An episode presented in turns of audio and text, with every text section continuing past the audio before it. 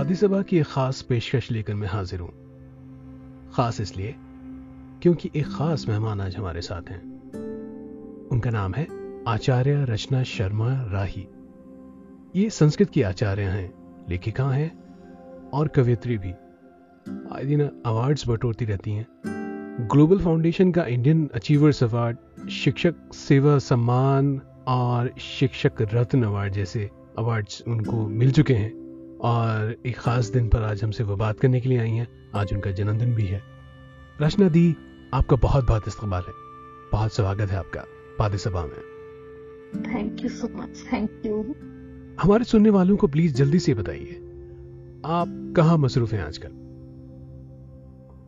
मैं lady win school में teaching कर रही हूँ। अभी एज अ लेक्चरर संस्कृत और मुझे लिखने का शुरू से शौक है। पहले स्कूल टाइम में मैं शेर वगैरह ऐसे लिखती थी जस्ट फिर थोड़ा सा पोएम्स वगैरह कॉलेज टाइम में। दी संस्कृत साहित्य की पढ़ाई के साथ साथ कविता कहना कहानियाँ लिखना और इतने सारे अवार्ड्स इतना सब कैसे कर लेती हैं आप? ये एक्चुअली बस शौक की बात है। जैसे मुझे संस्कृत में थोड़ा सा इंटरेस्ट था। और देन मैं टीचिंग में आई जब तो टीचिंग में आने के बाद मुझे लगा कि मुझे कुछ इनोवेटिव करना चाहिए। मतलब स्टूडेंट्स को हम सब लोग शब्द रूप, धातु रूप ऐसे ही सिखा देते हैं और वो बच्चे भी पट्टी, पट्टा पठनती ऐसे याद कर लेते हैं। लेकिन हमें उसका मीनिंग नहीं आता था, हम लोगों को भी खुद। तो मुझे वही लगता था कि बच्चों को पता होना चाहिए, उसका एप्लीकेशन आना चाहिए, बच्चों को अप्लाई करना आना चाहिए। दी निर्भया के लिए आपने एक कविता लिखी थी, जो बेहद मशहूर हो गई थी। वो एक बार प्लीज़ सुना दीजिए हमें। हाँ मैं अभी सुना देती हूँ। एक मासूम कली, एक मासूम कली उग आई कहीं। माली ने उसको सहलाया संभाला। धीरे धीरे होने लगी वो खूबसूरत जमा। हरदम चहकती, फुदकती यहाँ से वहाँ। पर वो मासूम थी इस सच से अनजान कि अच्छा लगने वाला इंसान है, अंदर से हैवान। जो ही समय बदलता गया, एक खौफ सा उसके मन में बढ़ता गया। लोगों की भी नज़रें अचानक बदलने लगी। जो कहते थे उसको बेटी, समझने लगे, अब कमसिन लगी बाहर निकलो तो हर कोई करना चाहे, उसका शिकार। घर में भी हम दर्दों की शक्ल में भेड़ियों का बिछा हुआ था सोचने लगी वो बेचारी, किस्मत की मारी, हाय, आखिर क्यों? मैं इस दुनिया में आई। बेचारी वो मासूम कली फूल बनने से पहले ही मुरझाई। किसी ने उसको नज़रों से नोचा, किसी ने हवस में दबोचा, किसी ने उसकी असमत को लूटा, किसी ने चीरा उसका बूटा बूटा। जब इंतहा हो गई अत्याचार की, जब इंतहा हो गई अत्याचार की, वो चिल्लाई। मदद की, उसने पुकार की। मदद करने वालों ने उसको ही घूरा। बांटने लगे अपने ज्ञान को अधूरा। क्यों निकलती हो घर से बाहर तुम रात में? क्यों नहीं है तुम्हारा भाई या बाप साथ में? तुम्हारे तो लगते हैं लक्षण ही ऐसे हैं। भेज दिया जिन्होंने, वो घर वाले कैसे हैं? कहा उसने चिल्लाकर सभी से। कहा उसने चिल्लाकर सभी से, आप सब ये सुन लो सही से। है न मुझमें खोट कोई, न मेरे घर वालों की कमी। ये गलती है तुम्हारी, सही तुम समझते नहीं। लड़कों को गर तुम शुरू से समझाते यही, स्त्री को हमेशा अपने बराबर समझना, अपमान उसका कभी करना नहीं। तब आज न मेरी ये हालत होती। मैं भी तो लड़कों के समान निडर होकर टहलती।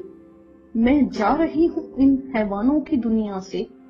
मैं जा रही हूँ इन हैवानों की दुनिया से दूर। कहना चाहती हूँ आखिरी बार बस यही। महिला भी इंसान है केवल महिला नहीं केवल महिला नहीं केवल महिला नहीं। आपने कितनी गहराई और ईमानदारी से एक बच्ची के बड़े होने के सफ़र उसके जज्बात और मुश्किलात का क्या खूब ज़िक्र किया है? मैं सच कहूँ तो आपकी कविता सुनते सुनते मेरे रोंगटे खड़े हो गए। बहुत खूब। और आपका तखल्लुस है राही। दी ये कैसे अख्तियार किया आपने? आ, मुझे ऐसा लगता है जैसे कि जीवन में जब हमने कुछ भी ठान लिया होता है चलने के लिए या चलना है तो चलना से रिलेटेड किया मैंने राही को कि चलते जाना है कभी रुकना नहीं है। दी आपकी मुझे एक और कविता बेहद पसंद है। खुद को पाना है। प्लीज़ वो सुना दीजिए। हाँ जी बिल्कुल मैं सुना देती हूँ। खुद को पाना है। खुद को पाना है, खुद में खो जाना है। आईना रहा बुला अब सवर जाना है। क्यों रूठना किसी से, क्यों किसी को मनाना है?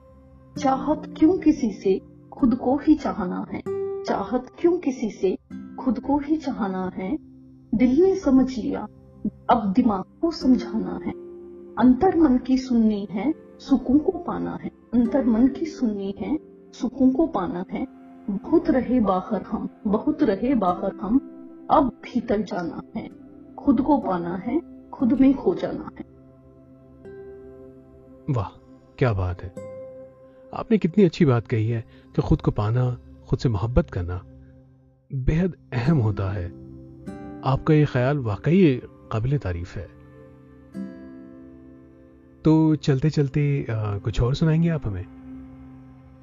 एक और मुक्तक सुनाना चाहती हूँ मैं। तू अगर इजाज़त दे, तू अगर इजाज़त दे, तू अगर इजाज़त दे तो तेरे पहलू में बैठू दिल की बातें कह दूँ कुछ पल सुकून से रह ख्वाबों को गढ़ लूँ, ख्वाहिशें कर लूँ, सितारे मुट्ठी में भर लूँ, कोई जिद में पकड़ लूँ, फिर से बच्चा मैं बन लूँ, तुझे बे इंतहा चाहूँ, तुझे अपना मैं कर लूँ, जमीना सही मेरी आसमां में घर कर तू अगर इजाज़त दे।